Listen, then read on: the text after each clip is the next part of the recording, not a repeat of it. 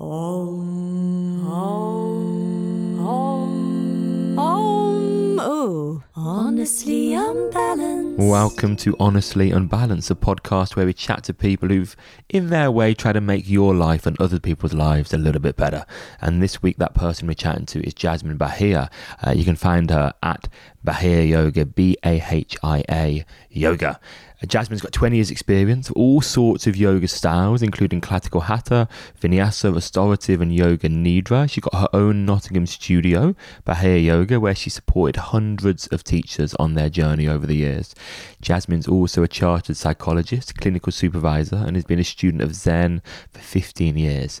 The conversation is awesome. Jasmine is so lovely. She's one of my favourite people. She's one of my favourite human beings. But we chat about building a yoga business in a new city, consistency and taking action, fusing yoga and psychology, the different roles of a yoga teacher, the importance of healthy boundaries, patterns and triggers that arise in teacher trainings, exploring different faiths and becoming a baptized Catholic, Zen versus Vipassana, and plenty more. If you're interested in doing a 200 hour training, Jasmine does her own, but also Jasmine is part of the faculty teaching on Jason Crandell's 200 hour training. It's uh, myself. Jasmine and Adam Hoke, who we chatted to a few weeks ago. We're teaching the in person section at Triyoga starting in July. So it's one week in July and one week later, one in the year. And Jason Crandell is teaching the other 50% online. You can find out more about that at uh, Triyoga's website or my website if you're interested. Guys, if you weren't aware, Holly and I have our own online platform at thehuslers.com. This platform is ever growing, ever evolving. It started in our living room two and a half years ago, and it now has its own dedicated yoga studio with a ridiculous amount of equipment. It's ever getting better. But if you join, you get access to sound journeys, meditations, asana classes, short and long. There's one from me each week. So it's pretty much like practicing with me in person each week, but you get access to that class pretty much whenever you want. And there is also live classes as well on there that you can join. Sometimes uh, Thursday morning, sometimes there are kind of random ones that I just throw out there that people can join in with. So basically, lots on offer, and you guys can get 25% off with code The Huslers. 25. That gives you 25% off a single 12 months membership or a reoccurring monthly membership forever or until you cancel it. That's a Huslers 25 in capitals. And if you fancy a mat to support your practice, 10% off Liforme yoga mats. And they're always releasing new amazing colors. Uh, but yeah, 10% off with code Husler, H U S L E R. And they've recently released some really cool water bottles and uh, some dedicated earth friendly mat cleaner. Before we get listening, one little request for us. If you remotely enjoy what we're doing here with the podcast, please do spread the word. Uh, share, review. I think you can even now rate it on Spotify along with Apple Music. But yeah, please do spread the word. It makes a massive difference. This isn't a particularly money making venture for us, you know, unless you use the 10% off uh, on the Liforme or during our online platform. We just love spreading some good vibes and sharing these amazing conversations. So if you do enjoy it, it would mean the world if you uh, if you share. Thank you so much and enjoy this episode. But it's it's very rare now that you we would find anywhere in the UK that doesn't have a studio or at least doesn't have someone renting classes. But at the time, like what Yeah. was how many years ago was this and what was a Nottingham scene like? So this was about. So obviously it was 2008. I think I s- had my first studio. Uh, 2012, 11, something like that.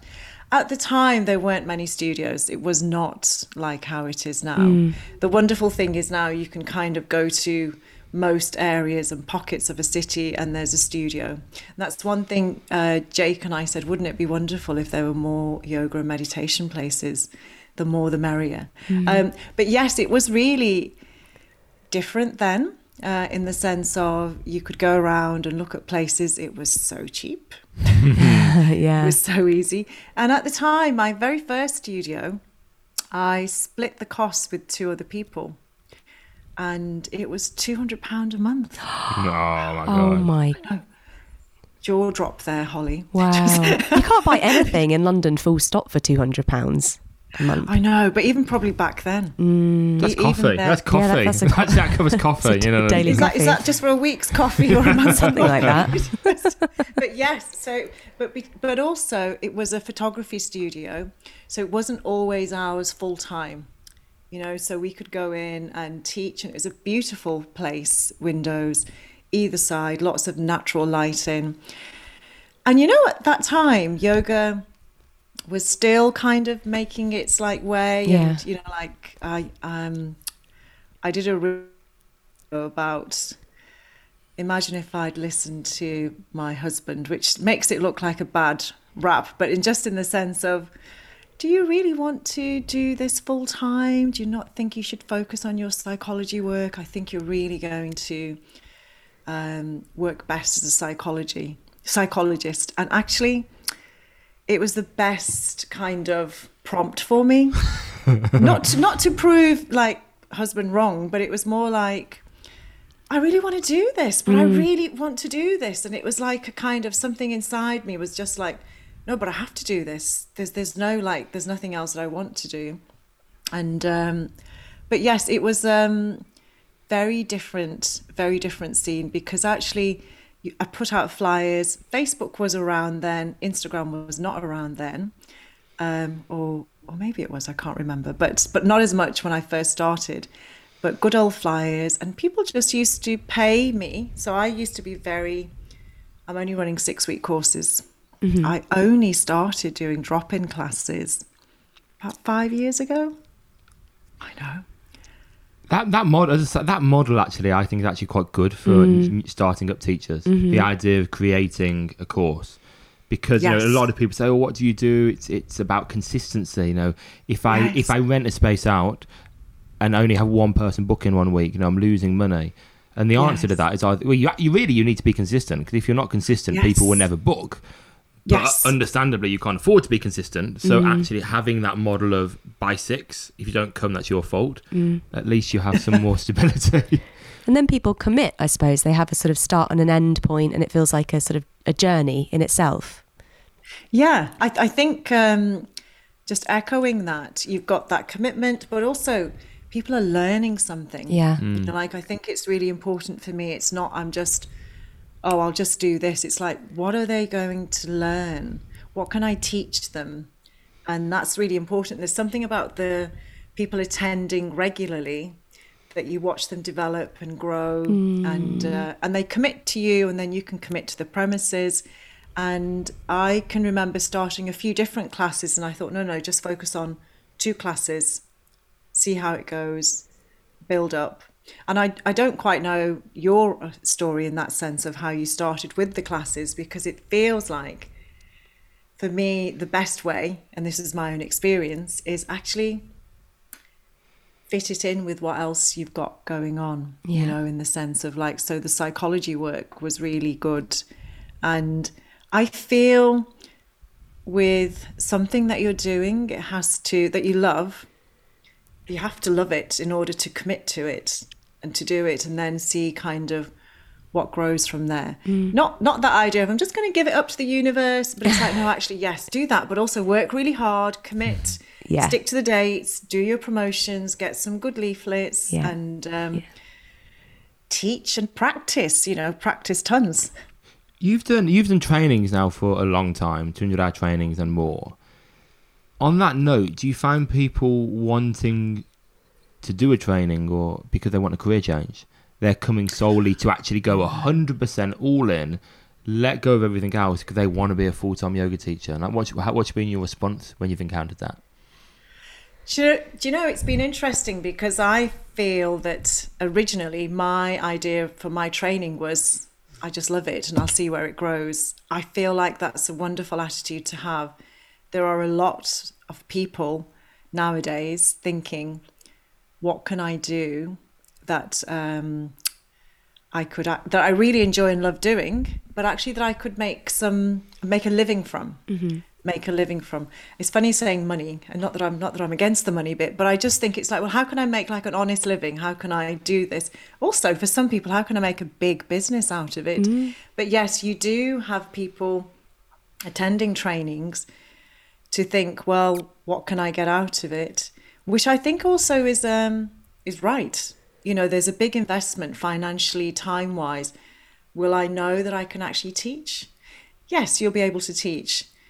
Are you guaranteed that your business is going to be successful? No, mm-hmm. Mm-hmm. that's down to you and your hard work. And I, so I think there's a lots of enthusiasm and passion, and unless you have some kind of understanding of how um, organizations or businesses work, you could be pushed to just go, hey, I've got my studio, I'm setting it up. But yeah, I absolutely, Adam, there's more people who are seeing the yoga as a career change which is also brilliant mm. you know so there's a there's there's not a right or wrong way to do no. it but it was it was interesting because lots of people would come because they were interested in the expanding their knowledge and deepening their practice and connecting with the philosophy and they still do all of that but they have an end goal. I feel when you're starting something and you have a end goal it's got to be that you know you need to stay open. It's kind of I have an idea and this is the goal, and I hope I'm going to get there. Mm. Did Did you have business experience then uh, when you did your training? Did you Did you think to yourself, I eventually want to have a studio, and and you kind of knew how to do it? Because I think so many start teachers starting out do not have that, me included. I had to go to a business course, and that really really helped me ah. massively. So is that something you already had in the bank? Yes, but you know, I love that you've said that, Holly, you know, because that's actually that's what's missing is yeah, anytime I have done a business, this is my third business actually. Wow. Um, anytime I have set up a business, business plan, mm-hmm. cash flow, research. Mm-hmm. So before I actually started doing yoga, I mean, um, there was this brilliant um, Ashtanga teacher actually at Virgin Active in Putney, Georgina. And I remember saying, I've got some questionnaires I'd like to pass on to your students. And I thought it was really kind of them to say, okay, curious, like, what's going on? They're coming to my classes. But it was really generous of them. And I really just thought, okay, so what do people enjoy about yoga? What's a good time? What would they like? In, in the in the days of when it was just like paper, you know, you could just take paper in, and um, so yes, I feel having some background in um, either being self-employed yeah. or rather work, uh, or just working really really hard and long hours will help you to become a yoga teacher and my um, first business was set up with the help of the Prince's Trust mm-hmm. in my um, late teens early 20s and that was graphic design advertising and marketing mm. and um, back in the days, you know, like I just had like one little Apple Mac computer, but that really helped me because you had a lot of training. You know, you were actually your business um, plan was kind of, you know, like questioned by people in authority, mm. not quite Dragon's Den, but like in front of a business panel. And then they would like ask you questions about your cash flow or how would this work and and then my um, other business was to do with music. oh, really? yeah. So that was to do with importing and exporting um, record and CD vinyl cases. And that was a completely different business because that was um, in the days of, you know, like when you have the Italian lira and going over to do business. And it was really interesting doing that business because I can remember staying in this hotel in Italy at an exhibition with the manufacturers with their you know like with their goods and stuff. And I was ringing my brother going what am I doing with my life? Why, why am I here? Like and I was training as a psychologist. And then I was thinking well you're helping um, with these products. Now these products are used by musicians and DJs and then the DJs like they play their records and people dance and that makes them happy. So you're making people happy. Oh, it was like so I was really like trying to look for what am I doing? And the both businesses involved I suppose to some extent other people but I remembered thinking my third business was going to be me Hmm. And that's where the yoga and the psychology came in. But that but that experience absolutely has informed me and helped me and also um, making lots of errors and mistakes along the way and learning.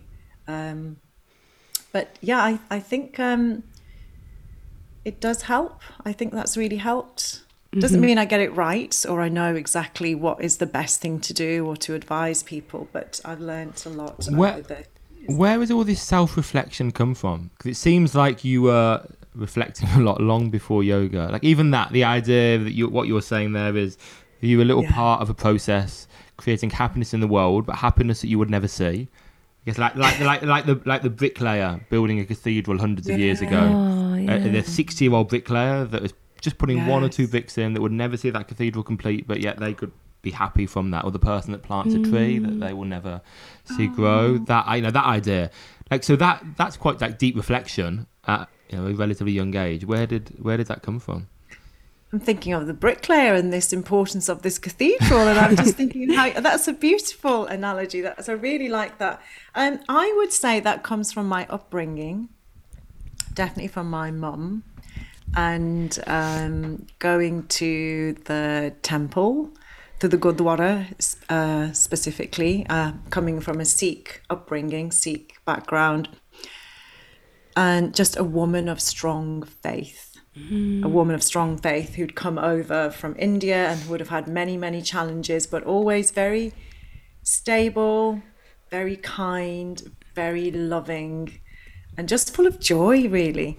And just seeing her in the mornings with her mala beads, you know, counting her mala beads and doing her japa, her mantra, and but not knowing that's where it came from that's mm-hmm. you know mm-hmm. that comes with age yeah. i feel you know like you don't know where that comes from in fact you're like oh do we have to go and do that i mean i did i loved it i loved being at the temple and listening to the bhajans and the kirtan and just and that so so you'd be there for a long time so you learn how to sit on the floor for a long time at a young age and um but the the Sikhi faith is really much about if you think about the meditation is based on mantras and bhajans and um, devotional, like the bhakti side. Yeah. And I think it took me a long time to realize, oh, you've been doing yoga since you were little, as opposed to, oh, I turned up to a yoga class and I'm doing yoga. you know, like so in that formal sense. Yeah. But um, definitely from my mum and. Um, and I'm really grateful for that. You know, I'm really grateful for that experience. Not sure how I appreciated it when I was younger. You never do, do you? When you're young, but uh, but yeah, that's that's that's my um, and from my aunt as well, my musti, my mom's sister. She kind of she kind of goes to all of these like just follows where the sangat goes, and she's mm. there at the Gurdwara where the bhajans are. You know, like so kind of their Um, they're little um, raves. I love that conscious raves. They're spiritual raves, you know, like and it and it is very, you know, like the Sikhi is a little bit like yeah. the devotional mantras. So mm. um, and also I think it's also to do with your so in, in so the psychologist part of me will come out, but it's also to do with your nature nurture. So there's the mm. the environment, but also I think I'm like that as well. I think that the upbringing has helped me. I am a person that reflects and pauses um, when I can, day to day. Perhaps my husband will say differently on day to day living. He does, but uh, but yes. So so that comes from there, and um, that's what I love about yoga. You know, when we're together, it's not weird to ask well, why am I here? Or what's the yeah. purpose? Mm, I love these you know, questions. That's the lovely thing mm. about doing trainings and practices. And when we're together, it's it's a place where you can ask and share your vulnerabilities and thoughts. You know, the fears about um, life. Or so this. Um, I was listening to Jessamyn. Um, really admire Jessamyn. Jessamyn. Jessamyn do you know what? I just know Jessamyn. It's that they've got a new uh, book out called Yoke. Yoke. Wonderful. Just, just, just, and and the the quotes of the Patanjali's Yoga Sutras. You know, like the um, then the seer abides in their true nature. Mm. You know, so so so we are our true self, but we're identifying with the thoughts and the things that come along, and then that's when and the problems come when we identify with that thought and the. So it's really lovely that we get to do this and we get to unpick the processes as we go along. How yeah? do you how do you differentiate between I guess the work you might do in trainings where people people can really open up in trainings, can't they? Yes. And that's a, and then your psychology work you're actually working with people in the past in a more formal yeah. setting. And it's very hard, I guess, to find the right divide and find the right approach in each different setting. So, can you talk a little bit back to that? Yes, actually, I was uh, when I was listening to one of your podcasts, and I'm. I think that you were talking about the role. What's the role of a teacher? What's your role? And I feel, as I'm sure you both will, is there's many hats that we need to wear. You know, from the person that's um, cleaning the restroom to um, answering the phone and doing emails. And when you're in the role of the trainer, you're not the therapist. Mm. You're, I'm, I'm not the therapist. And I find it really fascinating that anybody can kind of lead a training or do yoga without having a psychology degree. and I'm like, okay, but uh, but I just wonder. I, I think about it like you know, it's like being with a dentist, and you go, "Don't look at my teeth," and sometimes people go, "I'm not going to talk," you know. She's going to start analyzing me, and she knows. It's just like, no, actually, you don't start doing that unless you're in the therapeutic process you know so unless you were sitting in the dentist chair and they're looking really at your teeth so it's a it's important for me i keep my boundaries. One thing that psychology has really taught me is boundaries. And i find in yoga that the boundaries are a little bit fluid. You know, wishy-washy by the way. I'm doing that with my hands because i know you guys can see but i've just realized for audio purposes. Um, wishy-washy there's a so that so there's something about i'm opening up i'm finding the meaning of life that means i can share i can just do this and i can be and it's like well okay well how do we then as teachers step back from the students experience and rather than our own experience interfering with their process mm. um, and the so the psychology for me is very much one-to-one it's very much one to one work, which is originally how yoga was. You know, you yeah. used to practice one to one, whereas the trainings are in a group, aren't they? You know, so there it's a group setting. Um, I have been applying or thinking more about, well, actually, what can I offer people who come along for the trainings and offer them some insight into how what I see and discussing with them how some of our own previous patterns could get in the way of our teaching. Mm. So, so one of the things I share to people is just say, well, if there's anything that's not quite, you haven't quite worked out in, you know, out in your life, or just things that you're not comfortable with, they'll just come knocking on your door as you're teaching yoga because you're dealing with people, you're dealing with relationships. So, you know, a little bit like. Um, you put that nice post up the other day about you know you're doing yoga but and you're really great at shirshasana you're doing headstand but if your relationships are a bit messy are you really practicing yoga mm. so it's um I hope that's answered that or that's helped. Yeah, it's really yeah, I think that would be a really fascinating training yeah. to lead, for you to lead, uh, helping teachers unpick their patterns. Because there's lots of, in the yes. yoga world, there is lots of kind of untrained psychology, uh, as it were. And in but, psychology, there's a lot of untrained yoga. yeah. So, but to have someone who is a trained psychologist who has taught trainings for many years and led hundreds and hundreds of people through that process and observed many teachers to help unpick the things that yeah might be triggering us when we teach yoga. Well, that yeah. I think would be very useful for a lot of people. Like what what kind of patterns have you seen? We don't need to mention anyone's name, but what but what kind of Thank patterns you. have you seen? What kind of patterns do I see? I see a lot of patterns to do with our relationships with people in authority. mm. So when you're the person who's the leader and trainer, and um, the, just the gentle challenges. and people will bring along um, anger or unresolved feelings towards um, parent, parental kind of figures authority. And unconsciously, it leaks out in the training process. So it's not deliberate. So when you're the person that could say, and don't forget that needs to be an on time, and it just be like, what? So it could just be a trigger because it could just be the way somebody said something. Yeah. And and I'm just like, okay, I'm there just to take all of this, but sometimes I will go, hold on a minute, hold on a minute, actually, that doesn't belong to me. That's actually, this really belongs to you.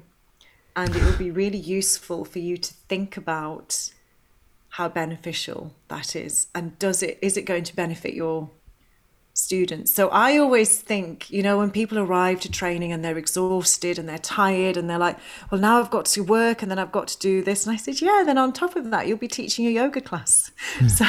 So, so it's not suddenly going to be this miraculous world. We're going to teach or be as we are, you know, so you don't just suddenly become this different person when you're teaching to a certain extent, you know, but you're not suddenly going to be, oh, and everything is perfect, mm. everything is wonderful. And then get, you know, you're on the phone, is my tea ready? You know, just like kind of, it's, it can't be that different. But people bring many things, Adam. You know, Holly, you'll know this. You know, we all, we all bring things. We, mm. one of the things, um, you know, with um, the training that I've done with Jason Crandell, what I liked in terms of how he held the space was he was able to just allow you to be, allow you to bring things, but didn't interfere with the mm. process. Mm. You know, at the time I had, um, you know, other things going on, you know, with a family member that was really unwell and really ill, and I was struggling with that. And it was really good and easy for me to bring that and I, I know that would have impacted my process and my learning. Um, but I would have had some insight into understand actually um, that's what's happening for me. But if we don't have that psychological insight or therapy, you know, we won't know that. So I think our unconscious processes will always be present um, unless we do some meditation and yoga with a little bit of therapy. But, mm. but yoga is not um, psychology work, you know, unless you're a yoga therapist. Yeah. Do you, do you feel that a lot of people that walk through the door kind of um, that the patterns and the things that are sort of present they're unconscious to it a lot of the time and they and they sort of walk in they're like oh I didn't know that I was going to be getting this kind of deep inner work training as well. And yes. and how do you manage that? Do you step back and, and let people just um, and just kind of witness it? Or as a psychologist you feel that you want to not fix people of course but kind of um, challenge them with it and present them with their own shadows and patterns so that they can you know heal and grow? The only time, that's a really good question, Holly, actually. Uh, the only time I would step in is if I felt it was possibly detrimental to the group process or the outcome of their, um, you know, mm. completing the course. Otherwise, I think people can actually, you know, the great thing is a mind is wonderful, isn't it? We're just working through things every day. Yeah. sleep is a wonderful thing. So the more you can sleep, the better we will feel. But I, I probably have, I, I think just with that, it's, I'm always clear I'm not doing the psychology work. And I have actually had people who then come to me and say, Can I work with you as a psychologist? Who I and I just think, God, I would love to work with you, but I'm not able to. Yeah. Because I know some of the things that would come up. I feel that they both inform each other. Yeah, yeah. You know, that they really, um, and it's a good question for both of you as well. You'll know this in your own experience from your trainings and your classes is, and like like the other day, um, somebody I knew really well, um, they just looked really sad. And I remembered thinking, oh, actually, they've turned up 15 minutes early on Zoom, which is not like them. And at the end, I did speak to them, and they'd, they'd had a a loss. So, so there's some things that you think about, and you think, actually, would that be useful? And is it so? That question I always ask: Is it going? Is it of benefit to me, or is it going to benefit the other person? Yeah. So yeah. that's the, yeah. I would like to know about your. I know you said you've been practicing yoga probably since since birth with everything that you've been doing growing up. But what about your first um, experience in an asana class? What was that like? And yeah, yeah, that was um, that's that's a um, it's interesting, you know, because I'm thinking of the process for both of you, you know, like that idea of that actually, if you have a parents that have this spiritual base or this practice, it's almost the child is going to be in this environment and they might rebel against it. Yeah, yeah. they'll just be like, they'll be like, oh, actually, yeah, that's where that comes from. But my first class was with an Iyengar teacher, Antoinette Healy, and uh, kind of quite traditional, late 90s. So, you know, like back in the day when yoga was really, it was like, you're a psychologist, you really want to become a yoga teacher and all of that. But she used to wear black leotard, black leggings, very, very strict and I loved it because I could just show off how good I was with my yoga moves. I was like, this is great. You know, coming came came deliberately in my kung fu gear with my other friend who could do the box splits. We would go to the front of the class just to think, can you see us? Can you just see how good we are at this asana? You know, like this kind of. Um, and you know, it's interesting because I think Antoinette used to have about 20, 25 25 people in the class and and I could see her. She literally she used to come around and go sit up. And I was like oh that's great. I do need a little so it's like a really strict class. And and uh, I loved it. And and I've since found out that actually Antoinette is a really respected was a really respected um, you know Iyengar teacher and uh, I think she was in her 70s at the time. Oh, wow. and and I loved the um, I just loved it, but I would definitely skip the shavasana. I was one of those. You know, and you what would you you doing... get up and leave or just be distracted? Oh yeah, kind of like time to go. Okay. Time to go. Yeah. So I so I found out more about Antoinette and then went to other classes that she used to teach, which would definitely be like, oh my god, eyes rolling. I'm in shavasana. I need to run home now. I need to like literally because it'd be like I'd meet my kung fu friends and we'd go for a run and we'd do the you'll know this from your martial arts background your finger press ups clap press ups which i cannot do now just to be clear. But i was so physical um physically based and but something hooked me you know like over all of us. And the hook was within a few weeks i was like oh i want to teach this. I mean i didn't thank goodness i didn't teach i didn't start training until a few years later but I was hooked straight away. And I'm really grateful. And I love the Iyengar practice, but it was definitely something I never wanted to train in. I was always clear about that. And um, then it kind of continued. And I didn't realize that I was actually incorporating, we were incorporating some yoga asanas into the Hung Gar Kung Fu practice. So, you know, I was also coming into Halasana sometimes habitually just into like shoulder stand. They used to do a lot of bakasana, you know, crow poses, you know, which you hmm. could do easily. And so, so it was more about the showing offy bit. But they love to hold the poses you see in Iyengar, and that was that was interesting. And um, yeah, and it continued. And then I moved to London. From this is in Liverpool, by the way. So I used to live in Liverpool, and um, which is where I did my psychology degree. And that's where I found the Shivananda yoga, and um, that that's when it just got really serious. Like kind of, I was my cousin and their friends were coming over to see me on a Saturday. I'd be like, "You guys have a wine. I mean, you guys do what you want. I'm going to sit and read the Mahabharata." literally, I would be like reading something from some scriptures and really getting into the deeper side of it and really so so it balanced well. What did your family think of it? Did they find it strange that you were then doing? Oh yes, love me. Um, they they. Well, I well the thing is like the in terms of if you think about you know like the Vedic knowledge, the Vedic knowledge would be crossed over with the Sikhi and the Hinduism, you know, Jainism, and you know, so there's some crossover, you know. So it was fine to do yoga. It was great. It was it was more like um, wonder what um, wonder what's going to be her new faith this month or something. Uh. I think I'm really a person who loves to learn about what what what do we believe in.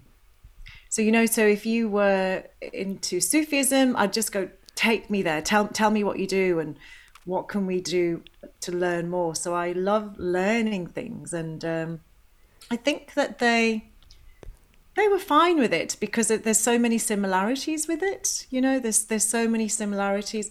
I think it was more the Zen. You know, when I started to do the Zen, and uh, like and sitting in silence as opposed to a lot of bhajans. But they, I think I'm. They love and respect me, but I think also I'm a source of um, loving amusement. Mm-hmm.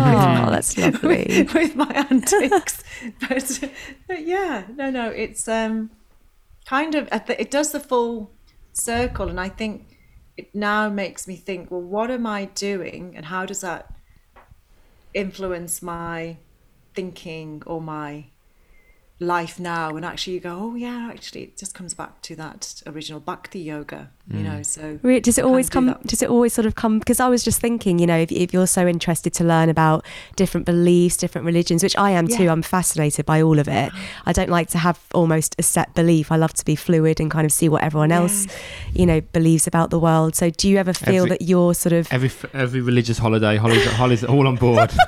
Oh, religious holidays. No not really but you know just just I don't know, like the deep questions. I'm always interested in that. So I wonder if, um, you know, you've grown up in, in, a family of such strong faith. Did your sort of faith and religion and beliefs uh, was um, you, you said you always come back to the back to yoga, but did you always sort of did you ever question, you know, your own oh, yeah. faith and background? I, I, I, think I I think uh, well I I don't know if it's normal, but I think there's a rebellious phase and. Um, I um, also look. This is like the podcast where everything is being shared. Just, but the pod. but um, I did also become a Catholic. Mm. I am a baptized Catholic. Oh, yeah, I didn't wow. know that. Yes, Adam. Aren't you? I told you. Like I think I said, if I do something, I do it really well. Like I get into it. So we went to a Catholic school, and I was really fascinated by the communion, and just like couldn't go up. And I was like, I want to go to communion. And then I was on holiday, and I was wearing a cross around the time of the Madonna phase and stuff. You know, so we were all just wearing these crosses. And somebody said, Why do you wear that cross? And I said, Oh, it's because I'm a Catholic. And they said, Oh, are you baptized Catholic? And I said, No, but maybe I should be then.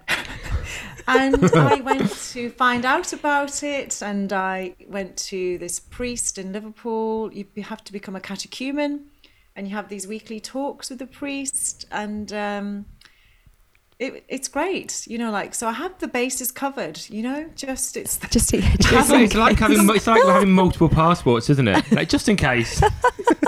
I love that though. Holly shout and just say, Holly, you go. But I think it's because the, the, these faiths influence my life. The Sikhism, the Catholicism, from when I was growing up in, at school, the Zen, the yoga. Um, you know, and I suppose you could say, in some sense, the Hindu scriptures, the Hindu text, um, in the sense of the Bhagavad Gita. Mm. But the message, I think, is like be good, be a good person, be nice, yeah. be loving.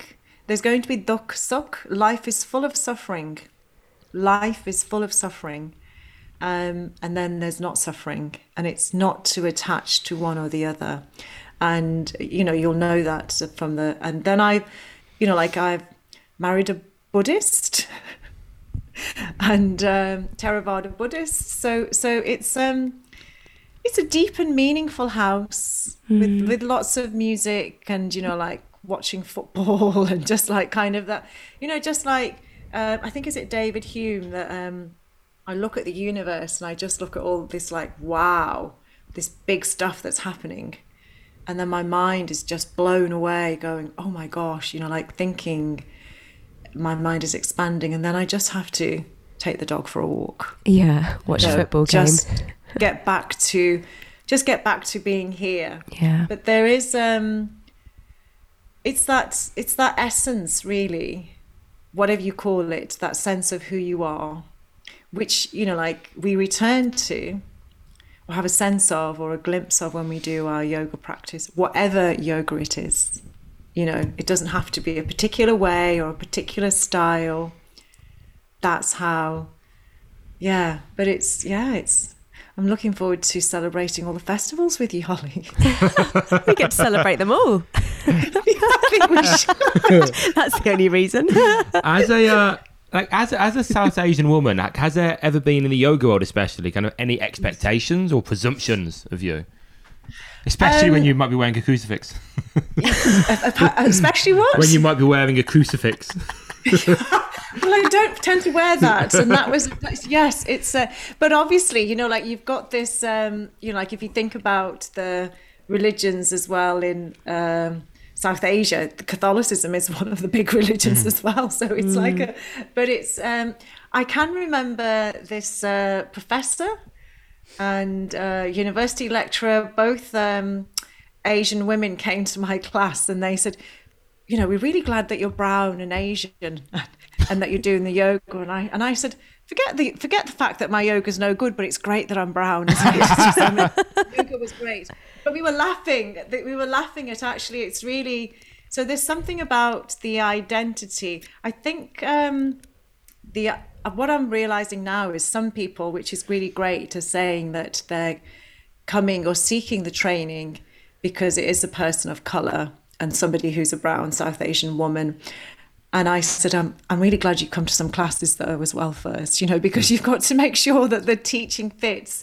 But the the pressures on I mean, I think the pressures are different because it's in the sense of if it's somebody who's not been brought up with that particular faith, but if you're say a I don't know, like say if you're a white person teaching yoga and spirituality is not perhaps part of your thinking. And then you're trying to understand that. So you're understanding many many layers and trying to grasp all of these words and language and thinking. The difference is when you've been brought up with it you're coming from your home place. But then it's like oh well which bit do i share? Because actually just because you've been brought up with it doesn't actually mean you know how to teach yoga yeah. or do yoga. Does that does that make sense? Yeah, you know, like absolutely. so it's kind of it's such a it's a yeah, it's such a big question. I feel like I could talk about it forever. The there's no particular pressures except just for being a yoga teacher. Like how do we all teach? How can how can we bring our best? But there is sometimes when you see another person and I've had you know taught many other South Asian uh, people and their knowledge of this particular text is so huge. And then you're like oh well I, don't really have much knowledge on that text. So so we're all we're all the same in that sense you know like so yeah.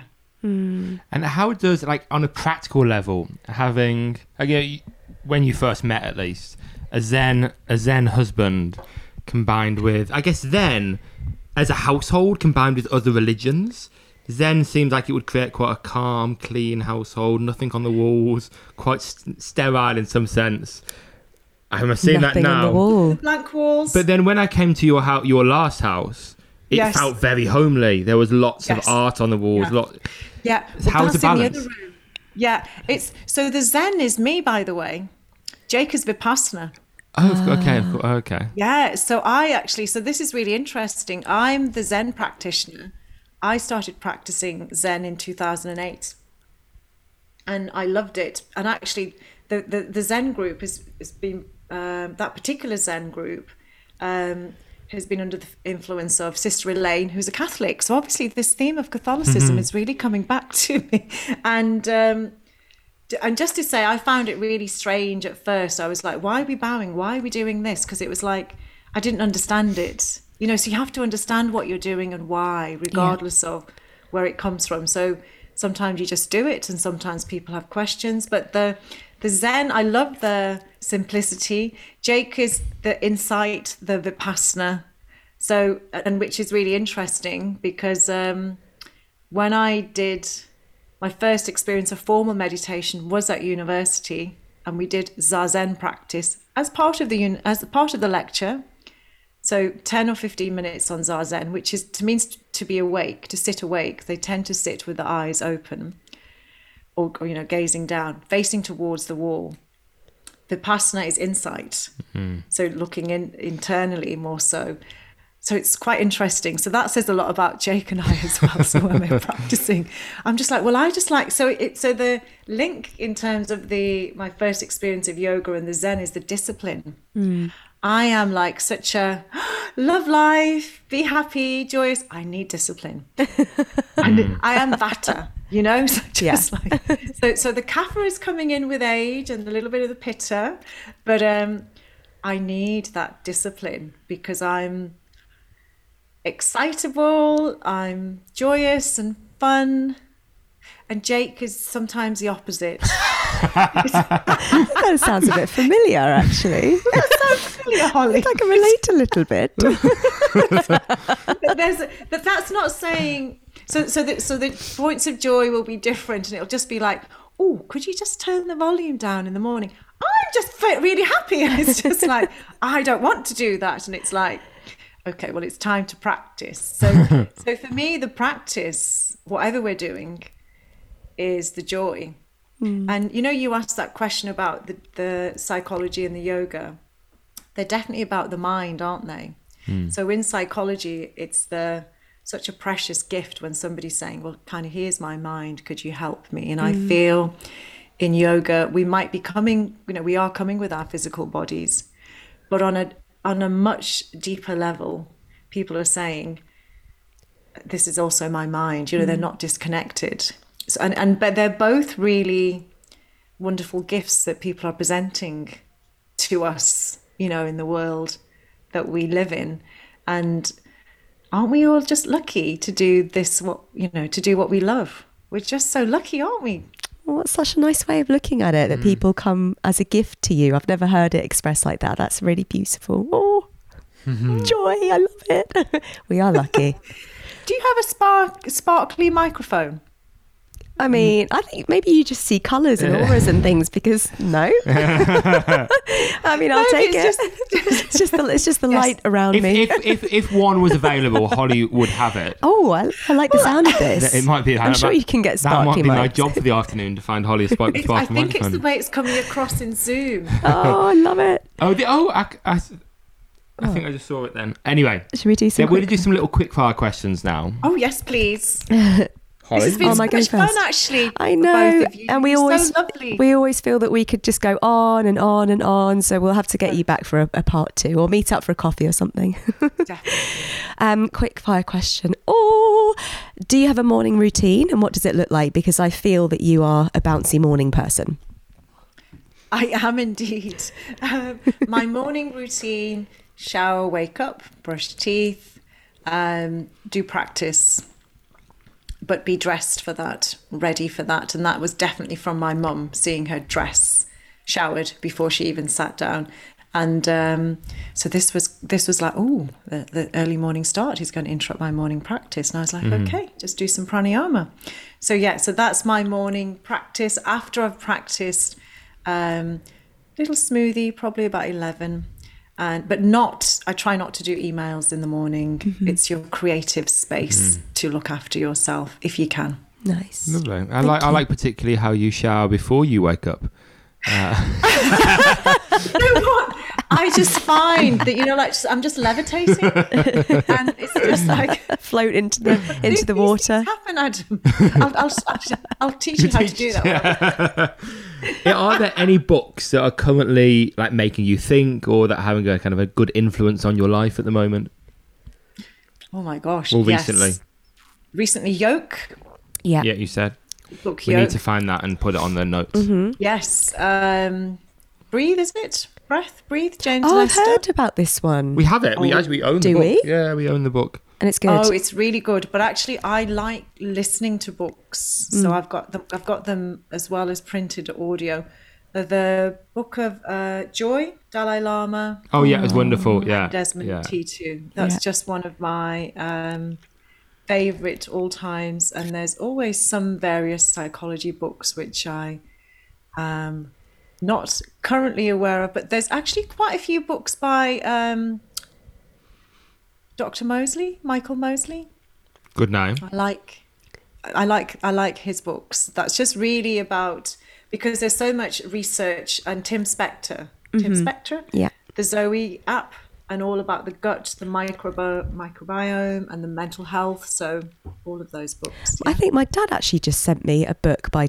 Is it Tim Spector? A book about food, and he's just messaged me saying I'm never eating anything ever again.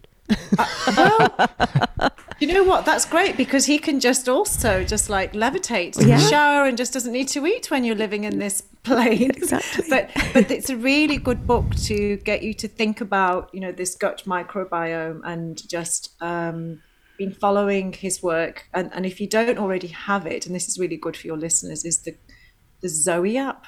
Yeah. And the Zoe app is also where you could report your COVID results or whether you were testing. And they've been, they were funded, they're no longer funded, but by the government. And all of their research has been extremely helpful. They're supposed to launch their actual app to do with food, but they decided to focus on COVID. So the work is just amazing. Oh, I think thank you. will both enjoy the scientific findings. Yeah. Oh, thank you for sharing that. Oh, I love sharing something that people haven't read, yet read. pass it on. Um, last one. Can you share with us a favourite quote or a teaching, just to give us a little bit of inspo to finish the podcast with? Favorite quotes or teaching? Oh my gosh, there's so many that come to mind, and nothing comes to mind at this moment. The, the favorite quote and inspo.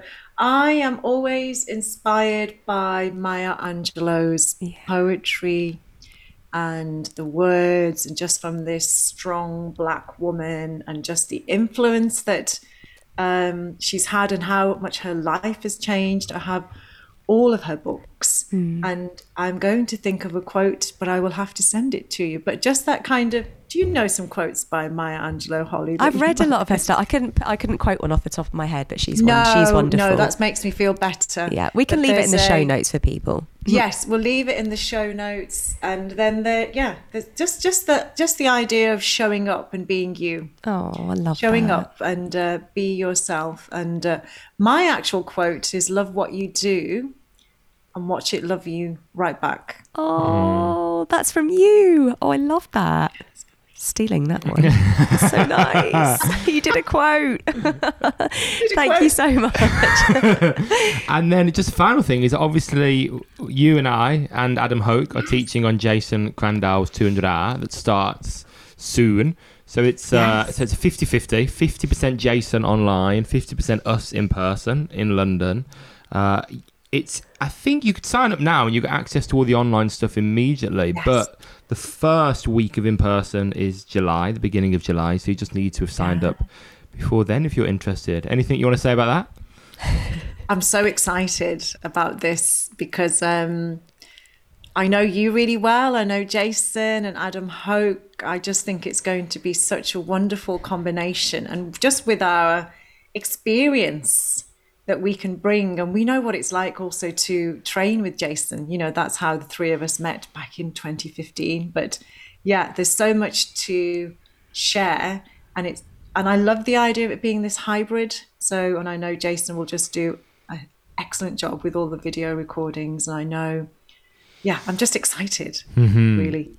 And where, where do you want to point people in the direction of you? Instagram, website, anything you want to share?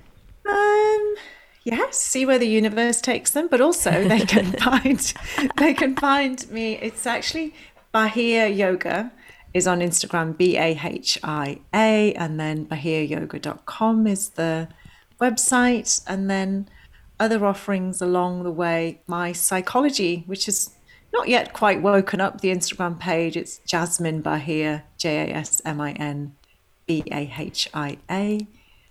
Perfect. But yeah, there's other offerings coming along, all in good time. Mm-hmm. Awesome. Look forward Thank you to them. so much. It's so good to chat. Honestly, Thank you so much.